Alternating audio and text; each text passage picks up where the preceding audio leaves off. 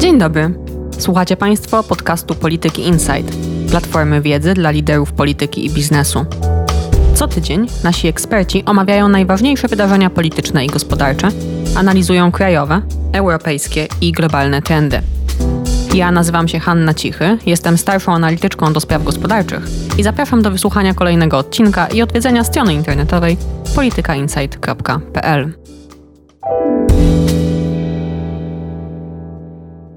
Dziś kończy się doroczne Światowe Forum Ekonomiczne w Davos i w tym roku, mam wrażenie, zostało ono zdominowane przez tematy technologiczne, głównie związane ze sztuczną inteligencją. Z tej okazji porozmawiam dziś z Karolem Tokarczykiem, starszym analitykiem do spraw gospodarki cyfrowej, o tym, jakie technologie, jakie firmy, jakie regulacje będą przykuwać naszą uwagę w tym roku. Karol, to może najpierw, jakie są twoje przemyślenia po tym, jak śledziłeś te dyskusje cyfrowe w Davos, co tam wybijało się na pierwszy plan? Na samym początku tego tygodnia, to był chyba poniedziałek, końcówka niedzieli, światowe media obiegła chyba seria takich publikacji o tym, co zmieniło się w tym szwajcarskim kurorcie od zeszłego roku. Jednym z głównych spostrzeżeń było to, że pole gry, pole rywalizacji wśród tych rzeczy technologicznych i tematów technologicznych obecnych w Davos przejęła sztuczna inteligencja. Przejęła to od kryptowalut, które dominowały tam przez kilka ostatnich lat. Nawet po tym krachu kryptowalutowym, z którym mieliśmy do czynienia w dwa tysiące dwudziestym drugim roku.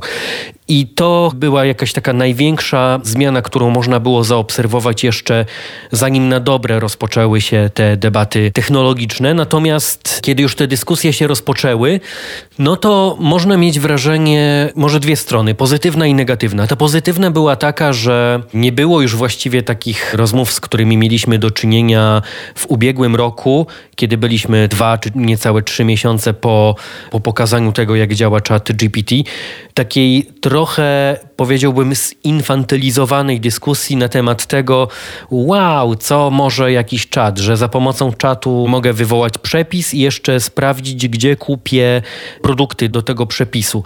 Ileś takich przykładów spotkaliśmy w ubiegłym roku, natomiast ten rok był jakimś takim przejściem od czegoś, co można byłoby nazwać użyciem demo, czy takim użyciem po prostu na pokaz, do jakiejś głębszej refleksji na temat tego, jak sztuczna inteligencja może pomóc zarabiać firmom. I pewnie przejdziemy do tego w dalszej części zapowiedzi dwa tysiące dwudziestego czwartego roku, ale tegoroczne rozmowy na temat sztucznej inteligencji na pewno były mniej naiwne, tak bym to ujął, niż w ubiegłym roku, bo zwracały uwagę również na minusy tej technologii, czy zagrożenia z nią związane. Te zagrożenia były też wyeksponowane w publikacji, która poprzedza zawsze Davos i jest jakby zapowiedzią czy omówieniem do agendy tego forum, czyli takim raporcie o ryzykach.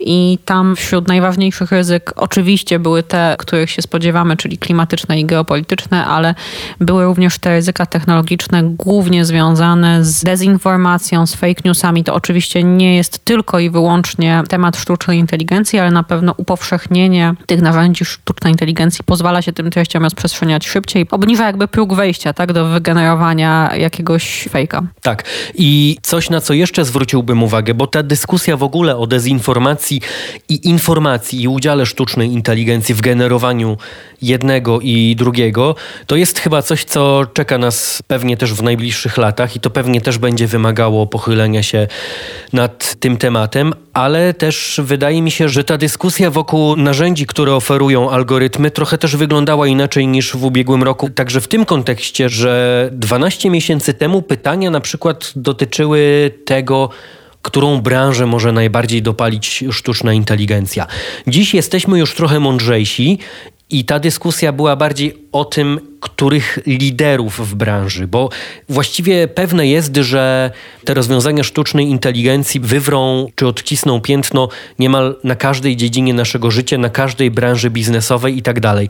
Natomiast ten wpływ tej inteligencji nie będzie dotyczył, tak jak to rozmawialiśmy w ubiegłym roku, tej czy innej dziedziny, natomiast będzie po prostu dotyczył grup firm czy przedsiębiorstw wewnątrz poszczególnych sektorów gospodarki i coś, z czym będziemy mieli do czynienia, no to będzie prawdopodobnie dalsze zwiększanie dystansu przez duże firmy, które będą w stanie szybko skalować swoje zasoby sprzętowe, analityczne, czy w ogóle będą miały pieniądze na to, żeby zainwestować w rozwiązania dotyczące czy wykorzystujące sztuczną inteligencję, czego nie będą w stanie zrobić znowu te mniejsze i najmniejsze przedsiębiorstwa. To, co mówisz, jest prawdą chyba wobec każdej technologii, że jednak zawsze liderami wdrażania innowacji są te największe firmy, oprócz oczywiście startupów, które często też te innowacje generują, bo czytałam parę tygodni temu takie opracowanie G U S o technologiach i cyfrowej rzeczywistości w Polsce. I tam te liczby były takie dosyć zatrważające. Znaczy zarówno w zakresie sztucznej inteligencji, bo ten aspekt też był tam badany, jej wykorzystania w firmach. No to średnio to tam było kilkanaście, dwadzieścia kilka procent, natomiast prawie wszystkie te firmy, które już korzystały z tych narzędzi albo rozważały ich wdrażanie, to były te największe firmy, a im mniejsza firma, tym mniejszy zasięg, ale to samo dotyczyło no w zasadzie dowolnych innych narzędzi cyfrowych, od nawet strony internetowej, którą już większość firm jednak ma, ale jeżeli ktoś jej nie ma, to prawdopodobnie jest małą firmą, poprzez coś, co kilka lat temu było jeszcze czymś takim błyszczącym i nowiutkim, a dzisiaj już jest po prostu zupełnie normalnym narzędziem, czyli analityki danych. Ale mówimy o tym dlatego, że jeszcze kilka kwartałów temu pojawiały się takie głosy, że narzędzia związane z wykorzystaniem algorytmów ze sztuczną inteligencją być może w jakimś sensie, czy w jakimś stopniu pozwolą wyrównać pole gry małym, zwinnym firmom w kontekście rywalizacji rywalizacji z tymi dużymi i największymi korporacjami, ale dziś widać, że tak się prawdopodobnie nie stanie i wręcz można zaryzykować tezę, że będzie odwrotnie. Jest jeszcze jeden aspekt, bo ty mówisz, że te duże firmy mają zasoby finansowe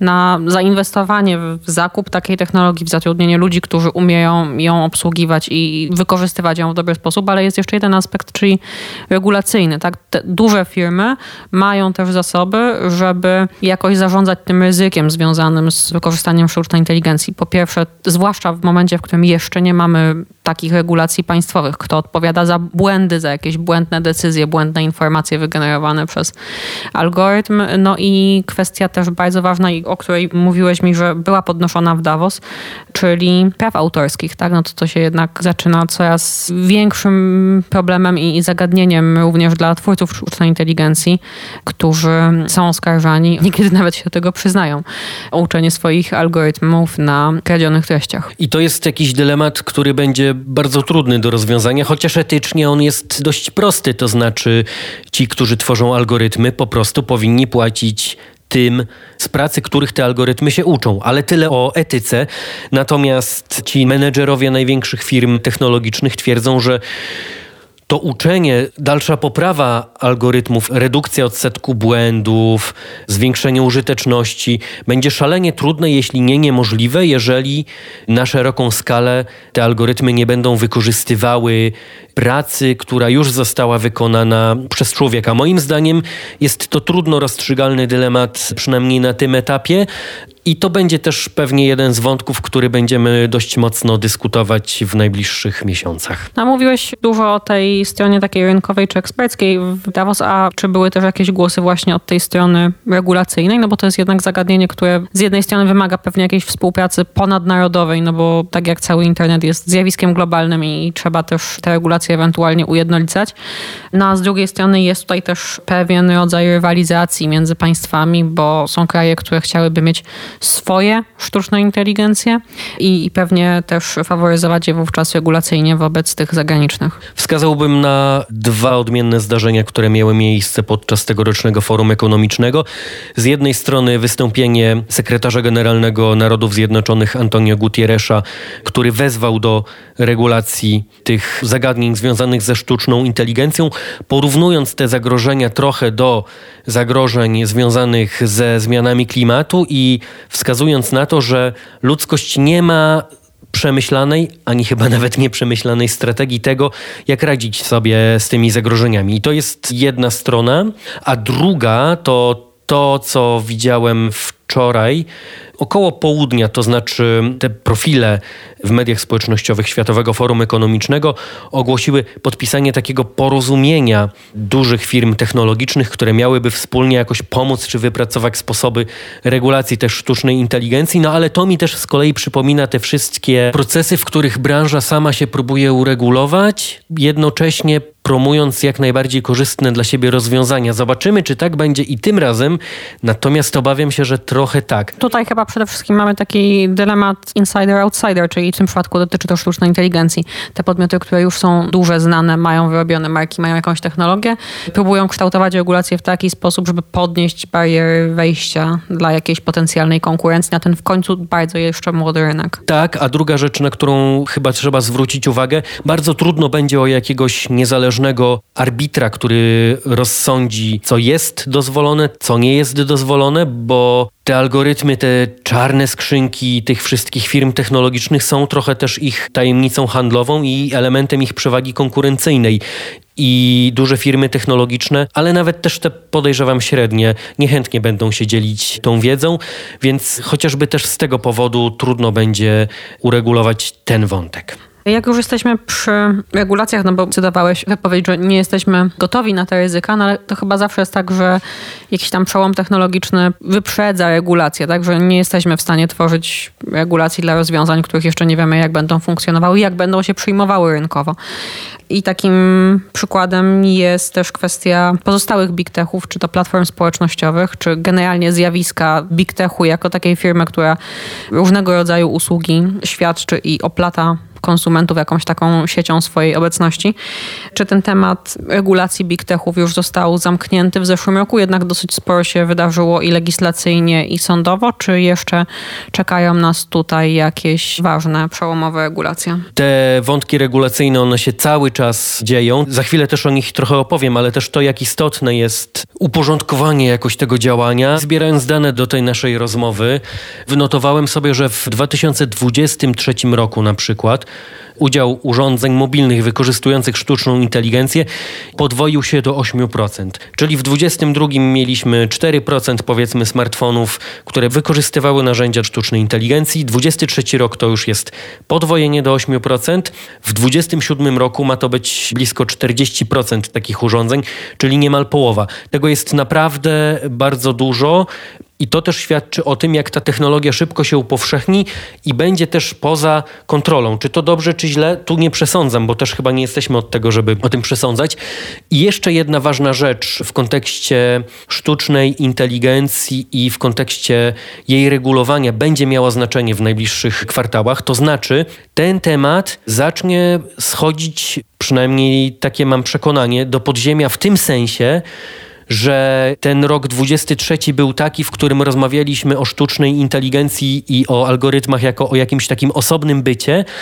Natomiast to zainteresowanie słabnie i to wydaje się, że jest w ogóle dobre dla samej tej branży, dlatego że wreszcie ona będzie mogła żyć jakimś takim swoim życiem, a nie tym życiem medialnym i będziemy mogli ten sektor traktować jako tło całej gospodarki. To znaczy nikt dzisiaj na przykład nie mówi o tym, jak ważny dla rozwoju jakiejś firmy jest internet, bo to jest oczywiste, bo ten internet jest właściwie niemal w każdej firmie, w każdym domu. Nie rozmawiamy o tym, czy ktoś ma telefon, czy nie ma, bo to się po prostu dzieje. I wydaje mi się, że te najbliższe dwanaście miesięcy będzie takim stopniowym zejściem sztucznej inteligencji właśnie do tego poziomu. Pytanie, czy temu zejściu będzie towarzyszyć przekucie jakiejś bańki spekulacyjnej, to znaczy, ja nie wiem, czy akcje Nvidii drożejące niemal trzykrotnie, one są przewartościowane, czy nie są. Jak patrzę na wskaźniki, to nie, bo teoretycznie cena do zysku jest taka sama jak rok temu, ale jednocześnie ktoś, kto kupił akcję rok temu Nvidii, ma teraz trzy razy więcej pieniędzy. To tylko tytułem wyjaśnienia. Jest to firma, która robi podzespoły, które są dość dobre w analizowaniu różnych danych z tych algorytmów.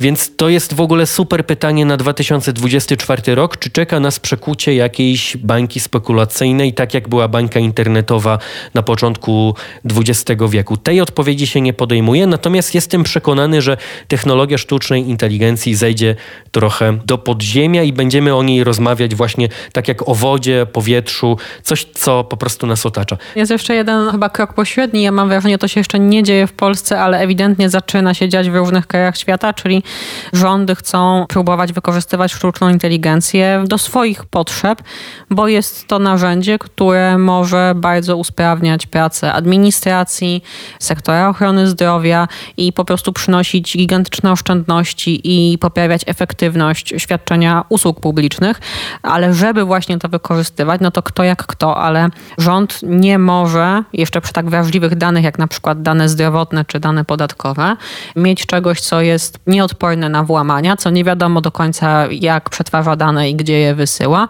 no i czy nie narusza przy okazji czyichś innych praw, w związku z czym ta chęć wykorzystania tego narzędzia w sektorze publicznym będzie też wymuszała jego regulację i taki raczej wysoki standard bezpieczeństwa. Tak, a jeszcze w ogóle do tego, o czym mówisz, będą przyłączać się pytania po prostu o efektywność i o zyski, które przynoszą i konkretne zyski, które przynosi to rozwiązanie. I to już też w ogóle, wracając jeszcze na chwilę do Światowego Forum Ekonomicznego, było widać podczas tych debat. To znaczy w końcu ci menedżerowie zaczną pytać, gdzie są moje pieniądze.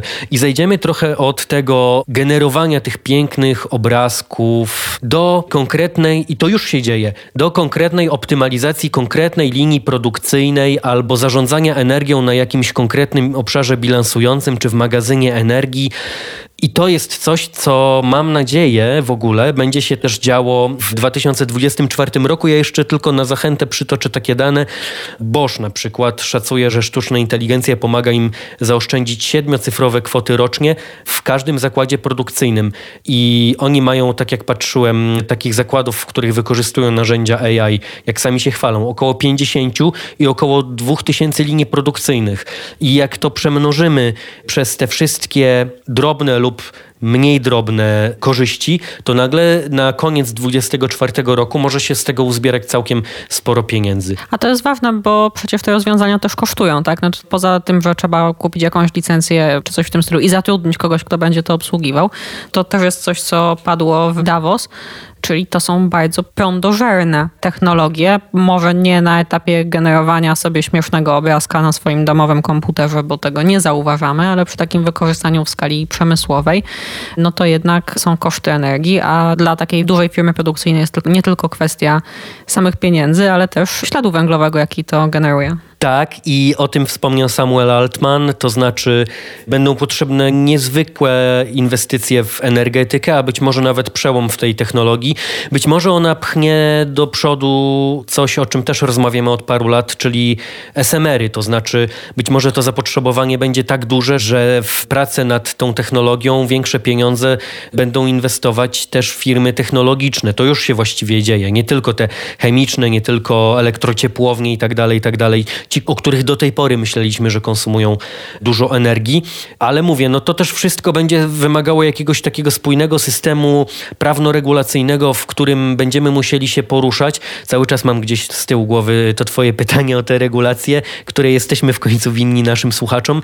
To też tak jakoś szybciutko, żeby nie zanudzać. Pod koniec dwa tysiące dwudziestego trzeciego roku udało się osiągnąć porozumienie dotyczące aktu o sztucznej inteligencji. Jest spora szansa, że uda się to zrobić do końca tej kadencji Parlamentu Europejskiego. Musimy pamiętać ostatnie posiedzenie dwudziestego drugiego do dwudziestego piątego kwietnia. Potem już się ten Parlament Europejski nie zbiera, następny dopiero po wyborach. jedenastego stycznia wszedł w życie Data Act, czyli takie, upraszczam, RODO dla danych nieosobowych. Tam jest dwadzieścia miesięcy okresu przejściowego, czyli... Polska wdroży po trzydziestu sześciu. Jest taka obawa. We wrześniu dwudziestego piątego roku zaczną być przepisy stosowane, to teoretycznie też w jakimś dużym uproszczeniu będzie łatwiejsza zmiana dostawcy usług chmurowych, większa interoperacyjność rozwiązań. No ale to jest coś, co się wydarzyło, a ten A I Act jest na samym finiszu. Ten rok też prawdopodobnie będzie jakimś takim regulacyjnym dociskaniem firm technologicznych w Stanach Zjednoczonych, ale tego już nie można być tak na sto procent pewnym. Trzeba pamiętać, że pod koniec tego roku są wybory. Jest to stereotyp, ale w każdym stereotypie jest ziarnko prawdy. Amerykanie głosują portfelami.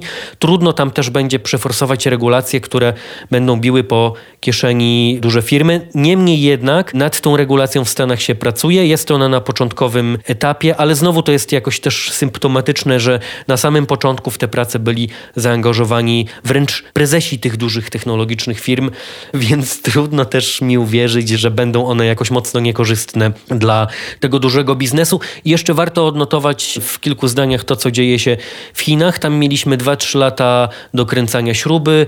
Jack Ma, który zniknął na jakiś czas, seria wstrzymanych debiutów, chociaż to miało, wydaje się, podłoże głównie polityczne, to znaczy te firmy często chciały debiutować w Stanach Zjednoczonych, ostatecznie będą debiutować w Hongkongu, więc jak się spojrzy też na giełdę, to ten indeks spółek technologicznych chińskich jest mocno poniżej tego amerykańskiego indeksu, więc tam jest co nadrabiać i nawet U B S prognozuje, że to może nie być taka zła inwestycja na dwa tysiące dwudziesty czwarty rok, bo chińskie firmy są mocno niedowartościowane. Jakieś takie nawet lekkie odkręcenie i poluzowanie tej śruby mogłoby pozwolić tym firmom mocno urosnąć w dwa tysiące dwudziestym czwartym roku. Rozmawialiśmy już o technologii, rozmawialiśmy o software'ze, a wspomnieliśmy tylko troszeczkę o hardware'ze, bo mówiłeś o Nvidii, a to się wszystko łączy zresztą i też sztuczna inteligencja i Chiny.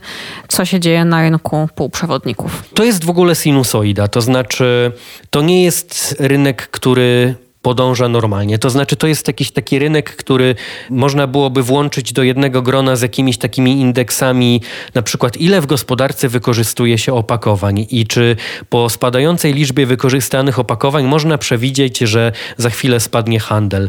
Drugim przykładem są ceny frachtu kontenerowego między Azją a Europą, Azją i Stanami Zjednoczonymi. I trochę podobnie jest z półprzewodnikami i po takim okresie, no wiadomo, w pandemii nic nie powstawało, potem wszyscy zaczęli kupować wszystko, więc te półprzewodniki wystrzeliło. Okazało się, że mamy ich dalece za mało. Firmy zaczęły budować nowe zakłady, różne jurysdykcje prawno-podatkowe, czyli Stany Zjednoczone, Unia Europejska, różne kraje azjatyckie zaczęły sypać miliardami dolarów i miliardami euro na przyciągnięcie tych fabryk do siebie. Bo to jest jakiś taki krytyczny zasób po prostu w tej nowoczesnej gospodarce. Im więcej mamy tych rzeczy, które korzystają z internetu, tym więcej potrzebujemy chipów, no tak, tak. A w sytuacji, w której produkcja jest mocno skoncentrowana na Tajwanie, który nie jest jakąś stuprocentowo bezpieczną lokalizacją, a poza tym chyba też odrobiliśmy ostatnio lekcję z dywersyfikacji dostaw, no to wymuszało taką presję na te nowe inwestycje. I to też spowodowało, że ich się pojawiło dużo, więc mieliśmy teraz w ostatnich kwartałach do czynienia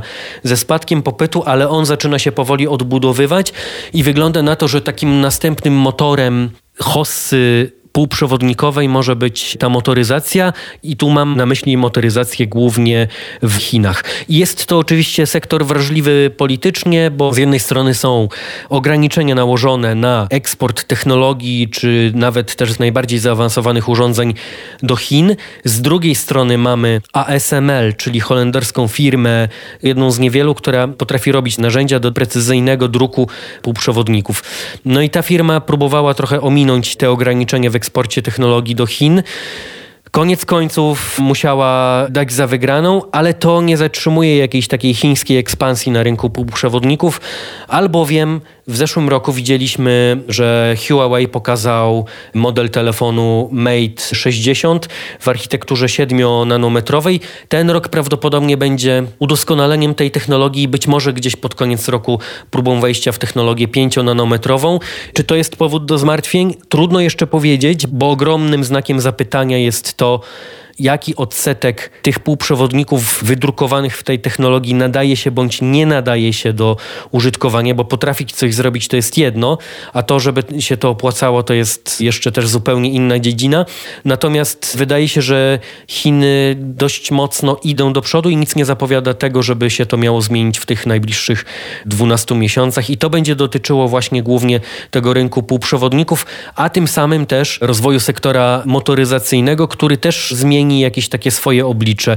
To znaczy, o ile tradycyjna motoryzacja korzysta z relatywnie dużych półprzewodników, czyli nasto nanometrowych, czy nawet kilkudziesięcio nanometrowych, to te rozwiązania, które proponują chińscy producenci, czyli cała deska rozdzielcza jednym ekranem, wymagają tego, żeby te urządzenia były o wiele, wiele mniejsze i o wiele bardziej zaawansowane, ale to się dzieje w ogóle na Xiaomi na przykład, czyli firmę, którą znamy jako producenta smartfonów, robi takie bardzo zaawansowane samochody. Z tego co ja wiem, to w Chinach trochę wynika z tego, że jest trochę inny profil przeciętnego klienta kupującego samochody niż na Zachodzie, że to jest osoba młodsza i dlatego też te samochody mają być takim smartfonem z opcją jeżdżenia, a nie samochodem ewentualnie z opcją smartfonu. Natomiast wydaje się, że długoterminowo to jednak będzie przyszłość. To znaczy, że my to samo myśleliśmy o iPhone'ie w dwa tysiące siódmym roku, to znaczy, że ta Nokia sześć tysięcy trzysta dziesięć naprawdę była lepsza od tego iPhone'a, że można było ją ładować co tydzień, ona dzwoniła, można było do mamy, taty zadzwonić, do kumpli. Taka fajna gra z kosmitami była. Na przykład, a ten iPhone trzeba było go ładować codziennie, masę jakichś rozpraszaczy. Po co w ogóle komuś iPod, przez którego można dzwonić? To w ogóle jakieś było bez sensu, więc podobnie może być też z tymi samochodami. samochodami, które tak naprawdę za dwadzieścia lat mogą nie być samochodami, tylko na przykład po prostu środkiem transportu i centrum rozrywki ku rozpaczy wielbicieli tradycyjnej motoryzacji. No dobrze, to chyba ten światowy obrazek mamy jakoś uporządkowany. Przejdźmy na nasze lokalne podwórko i tutaj w Polsce, w świecie cyfryzacji, tak samo jak w każdym innym obszarze w tej chwili najważniejsze są nazwiska. No to króciutko minister Gawkowski, który odpowiada za cyfryzację. Wicepremier. Tak, i to po raz pierwszy. Zastanawiam się, czy to będzie pomagać, czy przeszkadzać sprawom resortu. To znaczy, bo teoretycznie zawodnik ciężkiej wagi i jego decyzje będą miały wpływ i być może utorują drogę pewnym cyfrowym rozwiązaniom w administracji. Z drugiej strony, jak ktoś jest wicepremierem i jednym z politycznych liderów swojego ugrupowania, no to jednak może być pochłonięty bardziej gdzieś zabezpieczeniem tych politycznych tyłów. Nie przesądzam, jak będą wyglądały te najbliższe miesiące, jeżeli chodzi o Krzysztofa Gawkowskiego.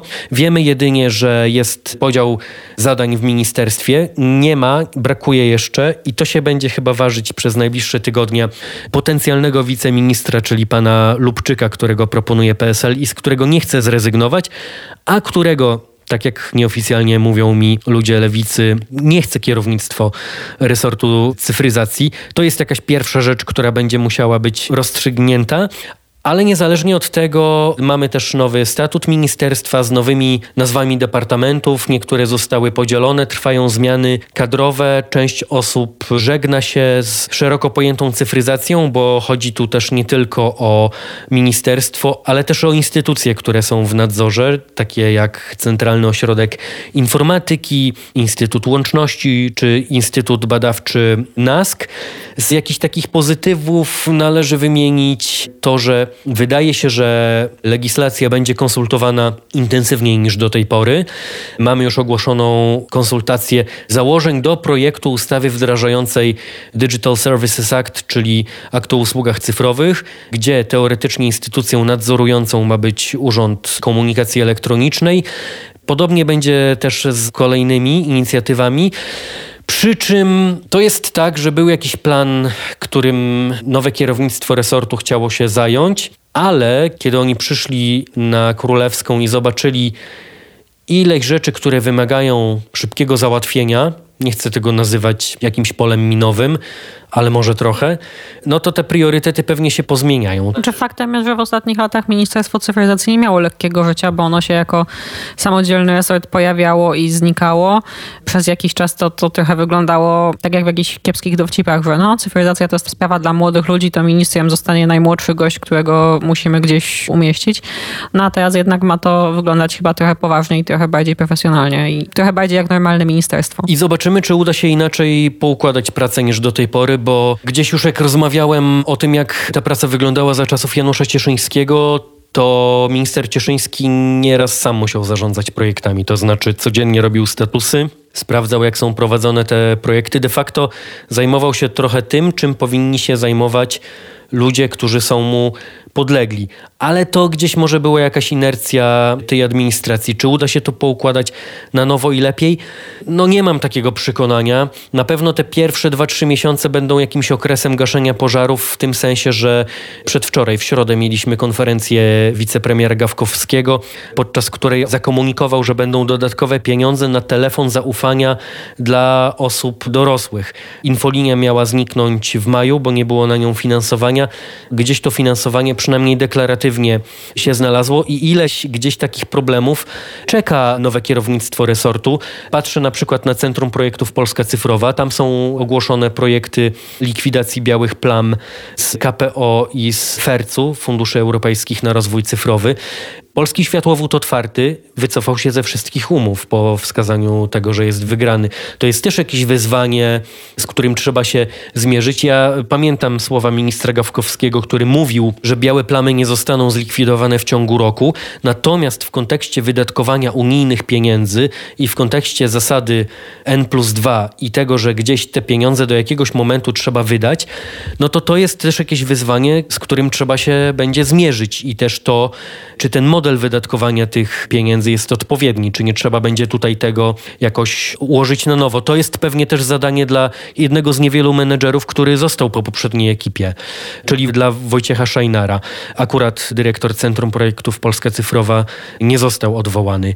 Więc to też pokazuje, jak to jest strategiczna dziedzina. I takich rzeczy będzie dużo. No właśnie te białe plamy, o których mówisz, to nie jest jedyny projekt cyfryzacyjny z K P O, a to K P O ma się dziać jednak dosyć szybko w tym roku, więc pewnie Ministerstwo Cyfryzacji powinno mieć tutaj pełne ręce roboty. Są już negocjacje z Komisją Europejską, która stwierdziła, że laptopów dla uczniów no nie można do K P O zaliczyć. I to jest słoń w składzie porcelany, z którym no, trzeba będzie się też uporać. Nawet chyba nie jestem przesadnie zdziwiona, że Komisja tak stwierdziła, bo jednak no nie taki był zamysł K P O, ale to w takim razie ciekawe, czy nowemu rządowi uda się w takim razie upchać w K P O tak zwane babciowe, bo słyszałam, że są tam też takie plany. Zobaczymy, jaka będzie elastyczność i przyjazność komisji. Jeżeli tylko mogę na koniec powiedzieć jeszcze o jakichś dwóch czy trzech rzeczach, które moim zdaniem wydarzą się w dwa tysiące dwudziestym czwartym roku, no to moim zdaniem zdecydowanie, jak patrzymy na przykład na sektor telekomunikacyjny, to chyba będzie to rok łączenia infrastruktury. To znaczy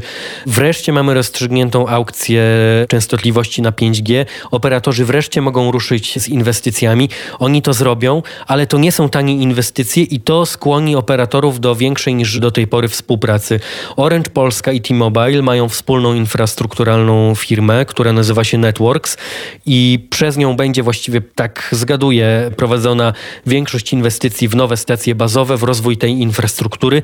Z drugiej strony mamy cyfrowy Polsat, który nie ma w ogóle swojej infrastruktury, sprzedał ją Celnexowi i Play, który też część, sześćdziesiąt procent swojej infrastruktury pasywnej, czyli masztów, aktywna, czyli nadajniki cały czas są u Playa, sprzedał też, uwaga, Celnexowi. Więc jeżeli wam się coś w głowie składa, to moim zdaniem słusznie, bo ci dwaj operatorzy, czyli cyfrowy Polsat, Polkomtel w tym wypadku i Play, będą musieli wspólnie z Celnexem w takim trójkącie znaleźć jakąś formułę współpracy, bo krótko mówiąc, budowa przez każdego osobno będzie droga i nieopłacalna. Ja tak to jest... samo jak każdy dostawca prądu nie ma swoich kabli, tak? Tylko jest operator sieci. Tak, no i zostaje jeszcze ten T-Mobile, który jako jedyny nie ma swojej takiej firmy kablowej, to znaczy Play kupiło U P C, cyfrowy Polsat ma w grupie Netię, Orange ma swoje zasoby z czasów telekomunikacji polskiej, przecież to była telekomunikacja polska.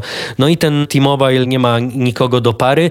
Menedżerowie T-Mobile'a cały czas zaklinają rzeczywistość, mówiąc, że nie trzeba mieć browaru, żeby się napić piwa, ale z drugiej strony, no nie wykluczam, że tam będzie jakaś transakcja. Vectra zostaje na rynku z tych, którzy nie zostali kupieni, ale to jest zbyt proste rozwiązanie, to znaczy obie te firmy wiedzą, że tak naprawdę naprawdę są jedynymi, które nie są sparowane, a to oznacza, że mogą dyktować zaporowe warunki i te transakcje może nie dojść do skutku, więc może T-Mobile kupi kogoś innego i mniejszego, a może kupi kilka podmiotów, gdzieś patrząc regionalnie. to też będzie coś, na co będę zwracał uwagę w dwa tysiące dwudziestym czwartym roku. No i dużym wyzwaniem zarówno dla sektora prywatnego, jak i publicznego będzie cyberbezpieczeństwo. Mieliśmy kilka poważnych incydentów w ostatnim czasie, w tym dotyczących wycieku danych medycznych, więc tutaj będą potrzebne i pieniądze, i ludzie do tego, żeby to robić. Ludzie już są, to znaczy mamy już nowego prezesa Urzędu Ochrony Danych Osobowych i to będzie jedna z ważniejszych postaci w dwa tysiące dwudziestym czwartym roku. Ale nie ma pieniędzy, roku. Bo w projekcie, w trakcie prac nad budżetem dosyć poważnie ogolono budżet tego urzędu w sposób dla mnie niezrozumiały i chyba też niespecjalnie uzasadniany przez decydentów, zwłaszcza w skali wydatków publicznych. To nie są duże pieniądze, a w skali budżetu tego urzędu to dosyć sporo im zabrano. Tak, i na to trzeba będzie zwrócić uwagę. Druga rzecz odnośnie cyberbezpieczeństwa, która będzie nad nami wisiała, niekończąca się opowieść o nowelizacji ustawy o Krajowym Systemie Cyberbezpieczeństwa, która nie udała się w poprzedniej kadencji. Jestem ciekaw, czy uda się tym razem. Niby mamy cztery lata, ale czasu też nie jest dużo. Wydaje się, że będziemy mieli do czynienia z napisanym od nowa projektem, który uwzględnia już te postulaty dyrektywy NIS dwa, czyli coś, co można byłoby w skrócie nazwać taką ciągłą oceną ryzyka. Tego nie było w poprzedniej regulacji, no a będzie to jakaś taka żaba, którą trzeba będzie połknąć. No i oczywiście ten nieśmiertelny postulat wykluczenia niegodnych zaufania dostawców wysokiego ryzyka. Pod tą nazwą kryją się chińscy dostawcy sprzętu telekomunikacyjnego, ale nie tylko, może też komputerów, serwerów. Więc znowu będziemy tu mieli dużo sprzecznych interesów, które będą utrudniały ten proces legislacyjny, ale z drugiej strony mamy w sumie Cztery lata, chyba że będziemy mieli wcześniejsze wybory. W każdym razie będziesz miał pełne ręce roboty, opisując to wszystko. Jak zwykle i już się nie mogę doczekać. Dzięki. Dziękuję. Na dziś to wszystko. Zapraszam w przyszłym tygodniu na kolejny odcinek podcastu Polityki Insight. Posłuchajcie również innych naszych audycji, które znajdziecie w najważniejszych serwisach podcastowych i aplikacji Radia Tok F M. W pole wyszukiwania wpiszcie po prostu Polityka Insight. Słuchajcie, obserwujcie i komentujcie. Do usłyszenia.